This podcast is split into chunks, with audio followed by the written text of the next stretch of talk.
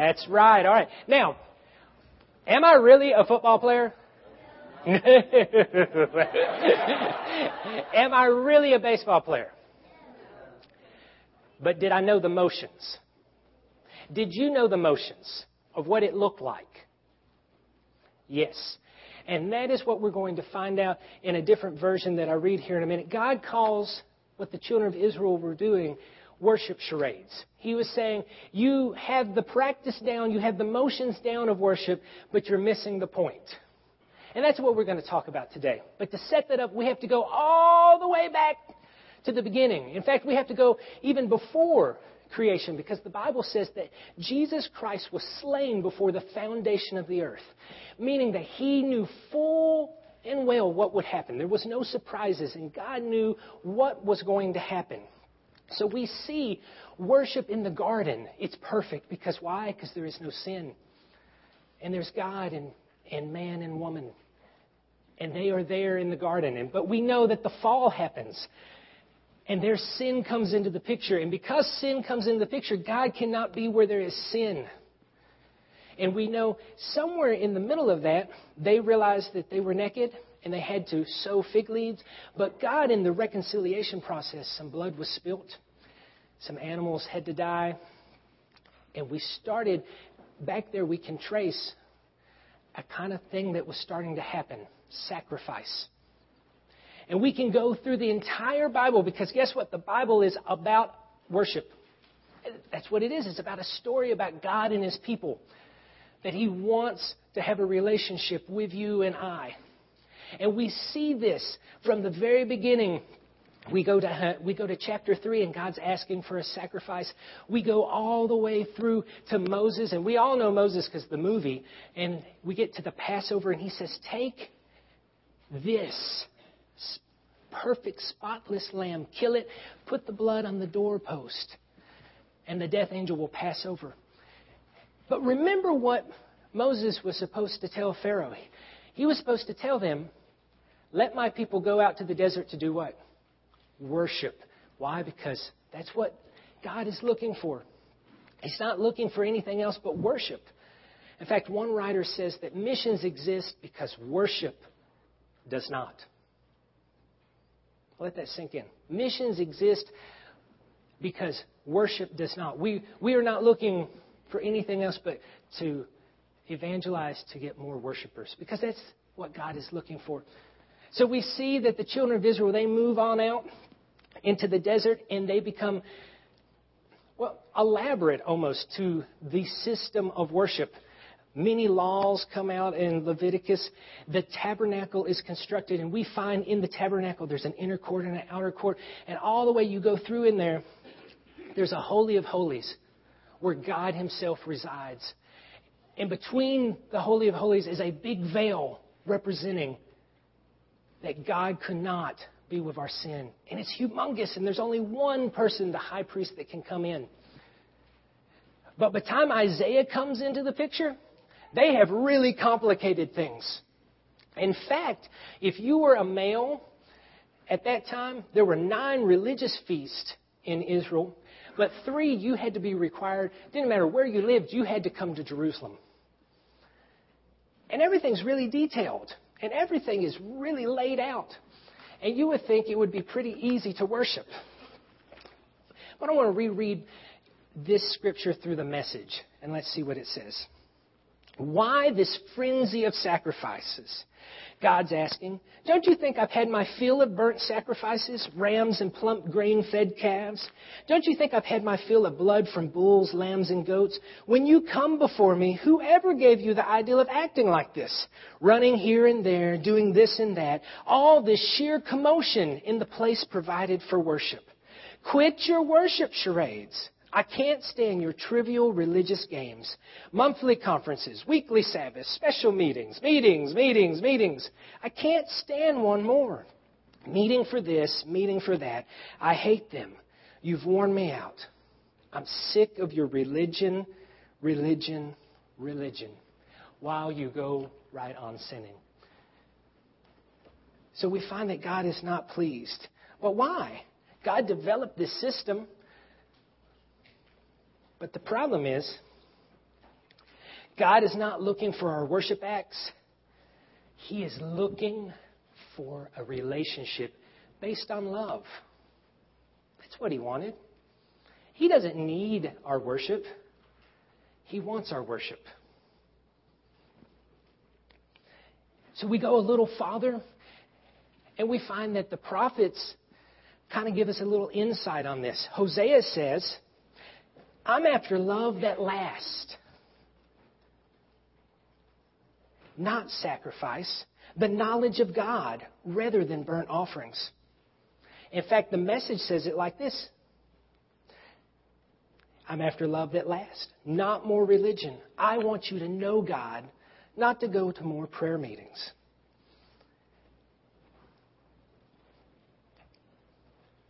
Because worship is about a relationship. And they've missed the point. So, in this clearly defined system, they missed it. And you might say, no, no, no, no, no. That was just Old Testament and we're really good. Well, go with me for a second. Jesus comes on the scene really quick afterwards, right? And he's really radical, isn't he? He says things like, uh, you know, that adultery thing, yeah, um, you're not supposed to do it, but you're not supposed to think about it either. And he says things like, uh, love your God and your neighbor. He's radical, and to the point that he ends up going to a cross because the religious people, they really didn't like it. They didn't like what he had to say. And we found out in Hebrews a couple of months ago, when Jesus dies, that veil that we talked about just a second ago was ripped in two, and that we find out that God now is our mediator and our priest, king, and we no longer need a priest on this earth. So you might say, well, see, that was just an Old Testament thing. All this worship stuff, that doesn't apply to us. Well, fast forward a little bit. There's this guy named Paul. You might have heard of him. He wrote a little, just, just a little. And he's talking in Corinthians, and he says, you know, all these really new cool things that we can do, like uh, prophesy and speak in tongues. And then he says, this is, this is going to be redneck, hillbilly, West Tennessee paraphrase here. He says, if you can do all that, but it's not worth a hill of beans unless you have love. And so, even in Corinthians, Paul is talking, he says, all this worship stuff that you have, if you don't have love, because he remembers Jesus talking about what? Love, your, love God and love your neighbor. And you might say, okay, well, that's fine, that's Paul. But if you follow church history, it's the same thing. 300 years they're on the run, and then the Catholic uh, uh, Church comes because the Roman says it's really cool to be a Christian now, and then we, build, we stop running and we build cathedrals. And then by the time Martin Luther comes onto the scene, if you think the Jewish calendar was elaborate, man, the Roman Catholic system was extreme. You had a feast almost every day. You could worship something or do something every day. And Martin Luther comes on the scene. And he says, "Hey, whoa, whoa, whoa! I think worship should be about um, uh, the people. Think it should be about the people, and that worship practices should be in our tongue, and we should actually sing songs that are actually, you know, in the native tongue. And so that Reformation comes because of worship practices. We become, we come out of a tradition called the Restoration Movement, and we find ourselves saying, a couple of hundred years later from Luther, saying that we should have no other creed but Christ, that we should go back to New Testament principles of communion,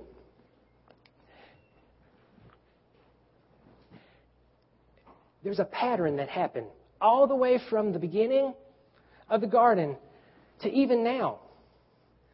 Because when we have worship, we have a problem.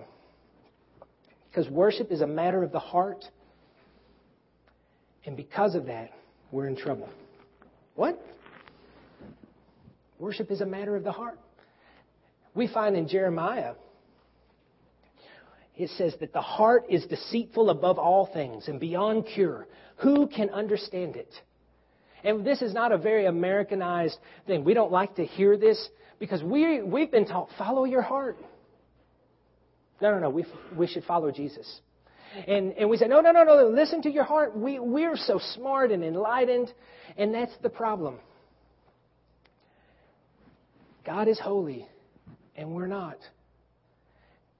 And just as it was in Isaiah's time and just as it is in our time, we have a holy God who's looking for a relationship, and we bring our heart to the table. And what happens is worship becomes polluted. It can be. And I think that's really a lot of the problem of what has happened with corporate worship and private worship over the last couple of hundred thousand years. So today we're going to spend time on what worship is not and what worship is. Because we know that history shows that every time we, we have a way to make worship something that it's not. So we're going to talk about what it's not, then we're going to talk about what it is. First, worship is not an event. It's not an event. It is not a place. It's not a time. We see in Genesis where, if you'll throw that slide up there, we see in Genesis that uh, Joseph says, Swear to me. He said, Then Joseph swore, swore to him, and Israel worshiped as he leaned on the top of his staff. Notice a couple of things there. There were no bulletins, there was no buildings, there was no organs, there were no drums, there was no pews, there were no chairs. There was man, God, and a staff. And you can eliminate the staff. It was man and God. So worship is not an event. We don't just worship at an appointed time. It's not something that we just do. It could happen anywhere. Number two, worship is not music. A lot of times we get real, we get real misnomered here. We'll say, "Hey, um, the worship was really good, and the sermon was okay," or "The sermon's okay, and the and the worship was great." But worship is not music. Worship is an act of worship or music is an act of worship.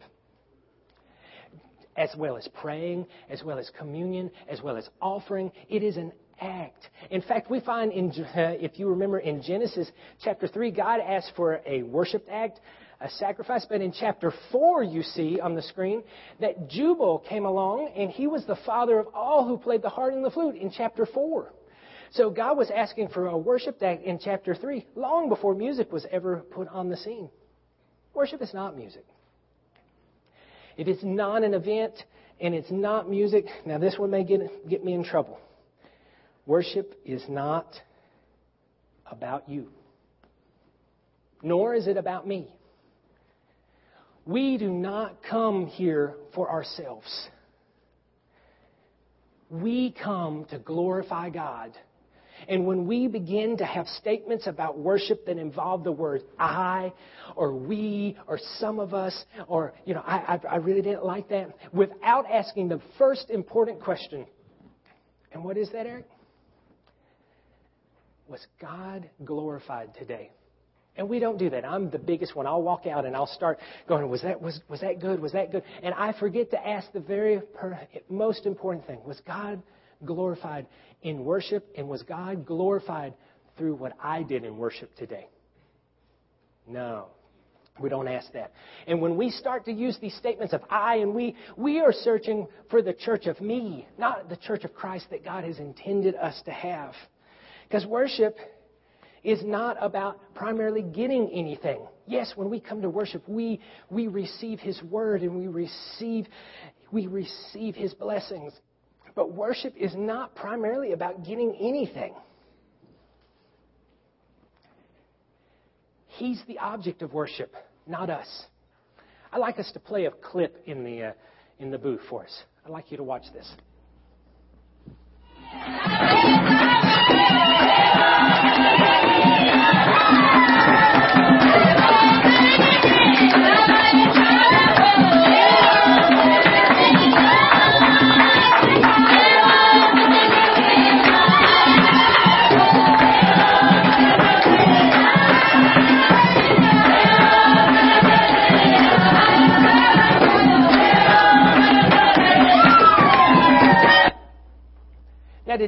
Did, you get anything out of that?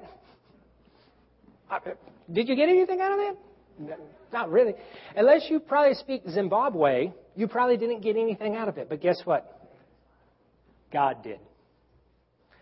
God was glorified through those songs from the people who worshiped him. And so if you grew up in not a church tradition and you never had a hymnal or, a, or an organ and, and all this is kind of new to you and you don't really get that part of worship, Guess what? It wasn't for you. But it was for the person who hangs onto that hymnal and sings and through that song responds to God and God is glorified.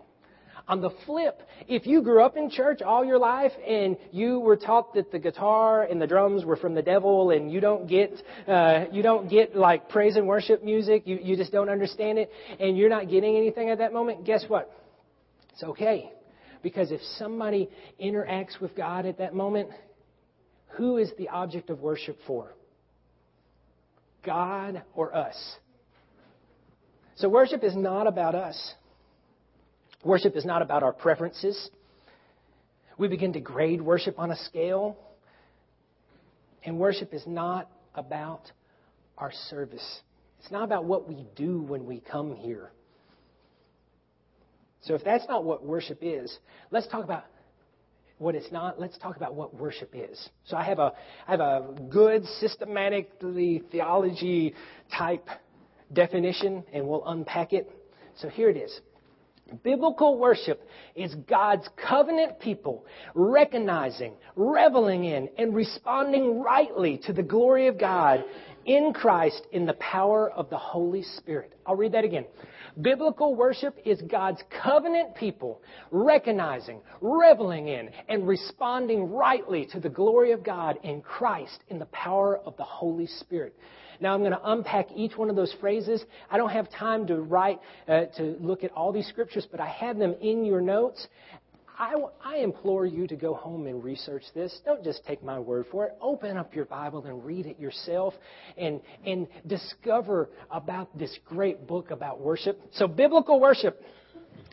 To separate what we do as Christians from all other types of worship. This also implies that God is the one who determines how we should worship. We're different. We, are, we worship from the Bible. We don't worship like the Hindus. We worship a God that is living. So biblical worship determines how we should worship Him. So sometimes we may be in a meeting and I may ask you something like, why do we do things the way that we do? And I, what I'm looking for is, where did we get that? Did we get it from man or did we get it from the Bible? Because biblical worship, God determines what we do when we gather. Number two is God's covenant people. God's plan from the beginning of creation has been to redeem a people for his own possession who would give him glory endlessly. The basis of our relationship with him is his unchanging character, his unfailing love, and his unrepeatable sacrifice for our sin. We are His people, bought with His blood, and we deserve nothing less than judgment, but because of Him, we worship Him. Recognizing. This implies mental awareness and perception as opposed to a highly individualized emotional encounter. Worship is not all about goosebumps and pimples and type things. It is an intellectual, it's a mental awareness and perception. It is what we come, we come prepared, we study, and because we study, we know what we're worshiping. We know how good God is. We know how big God is. We know how worthy He is to be worshiped. Because we recognize Him. Uh, here's my favorite reveling in. One of the definitions of revel is to get great pleasure from. It is in that sense that we revel in God's glory in Christ. When we find our highest joy, pleasure, satisfaction in knowing God, we are worshiping Him. Although worshiping God involves more than our emotions, it doesn't involve any less. Yes, there's an intellectual part, but we, this is also redneck, hillbilly stuff. If it don't crank your tractor, something's wrong. and that's just the truth. That's what we say in North Alabama, West Tennessee.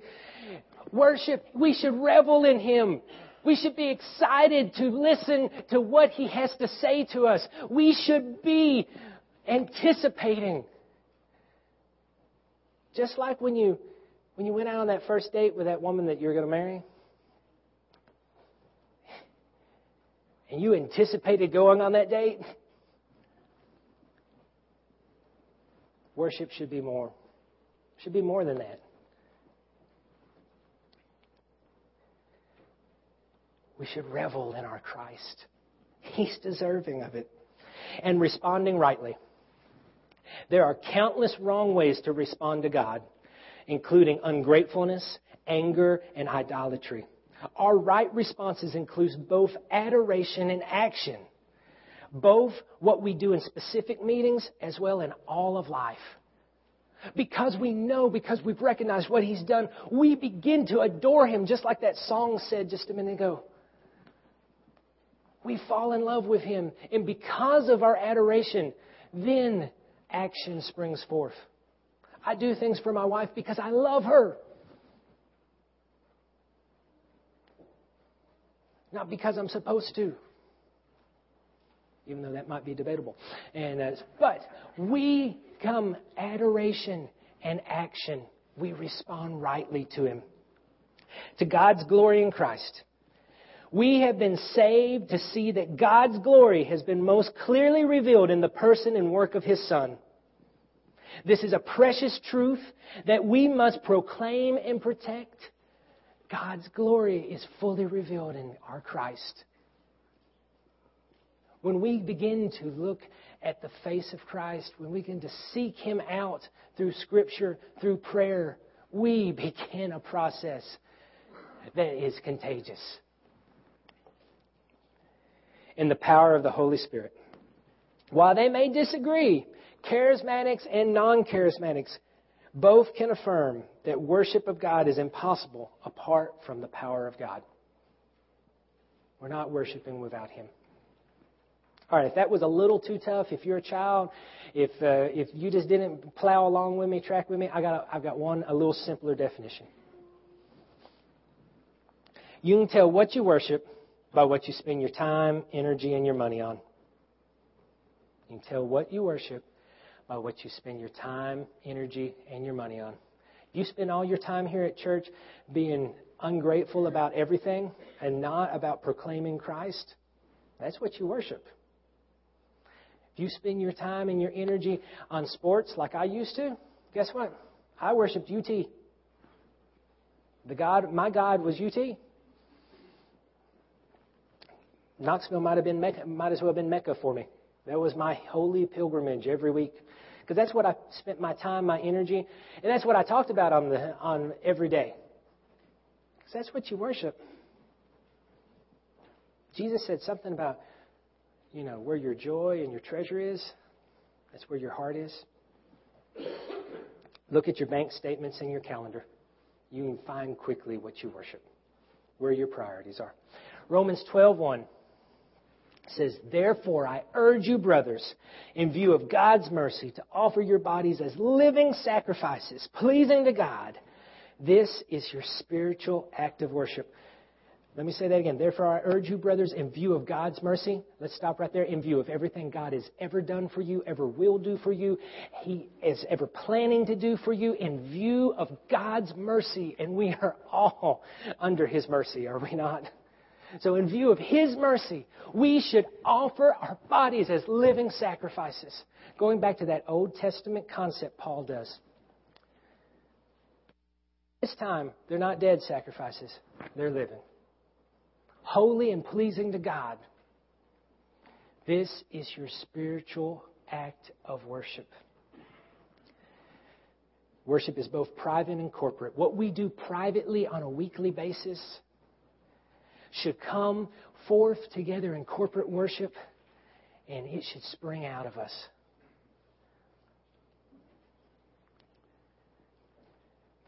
I got three stories and I'm done. So, band, come on up. My first church that I ever worked at, there was a guy named Ron Seeley, and we had a um, we had a we had a school there, and we had a we had a silly rule that if you were a member of, uh, if you worked at the school, you had to be a member of the church. It was a kind of a bad rule. Ron Seeley had already been there about 30 years by the time I had uh, got there. He was an usher. Ron never came into the service other than when it was time to take up the plate. We tried to get him into Sunday schools. We tried to get him into visitation. We tried to get him to do anything. And we tried to even put a TV out in the, mono, in, in the vestibule. He didn't want any of that. He just wanted to come and pass the plate and go home. But if you talk to him, he'd say, I worship. But when you talk to him, because we worked with him daily,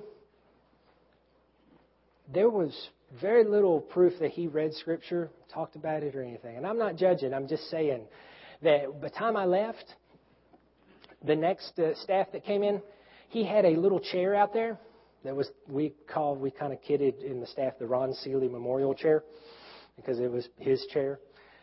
They took it out of there, and he never came back because he didn't have a chair.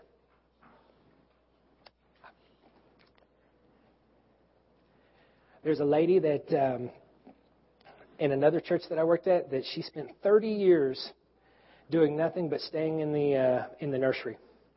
Didn't want to come out of the nursery. Didn't want to do anything but be in the nursery. Never, never was in a Bible study. Never wanted to be in a in a small group. Never wanted to do anything. Her worship was in there. And from the ladies that did help with her, basically her time was just to sit and complain about everything that she never actually saw with her own eyes. But if you asked her, she worshiped. There was a young man who grew up in a great, great church with a great Bible teacher as a father. And his father believed in Deuteronomy, and he taught him along the sides of the road, just like they said, and everything he taught him. And that young man learned about the names of Christ and knew all of the theology that meant what, what it was to be a Christian. And He went down and he, and he went through the motions and he, he got baptized and he signed a card and he became a church member. But there was always something missing. So he thought, you know, when I, when I graduate college, that will satisfy my hunger and I'll start working. And that happened, it didn't. It didn't satisfy it. And that young man said, no, no, no. When I get married, that, that will quench that desire. So he got married. Still didn't happen. He said, when I have a child, that will totally change everything. And it didn't. That young man went out to a contemporary Christian concert one day and there was a guy preaching in between the service, and he was preaching about Nicodemus. You know, you know, good old Nick. Nick asked Jesus the question. He says, "How can a man be born a second time?" And the guy was sitting there thinking, "Man, I've been in church all my life. I could probably preach better than that." And then something happened, and the Holy Spirit came and convicted, and I gave my life to Christ that day.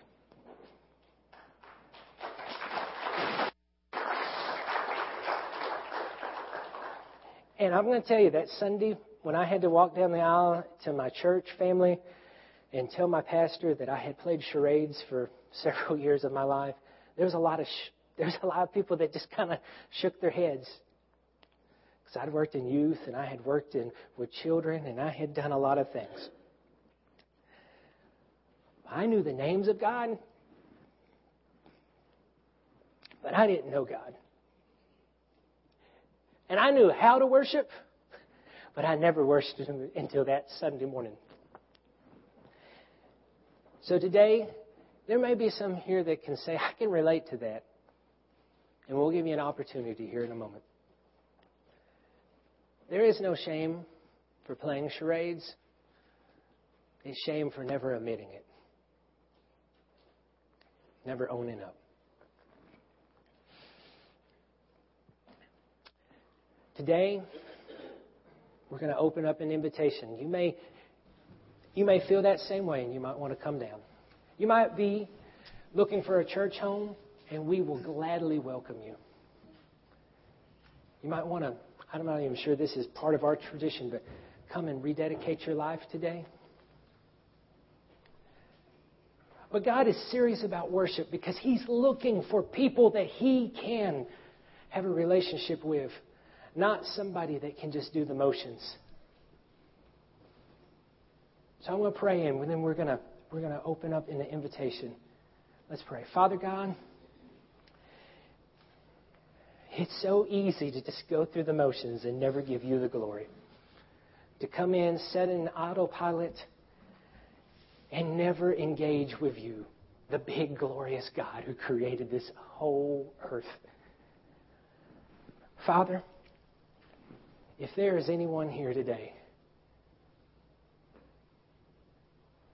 anyone that has played charades, let them make it right with you today. And we ask this in your Son's name. Amen.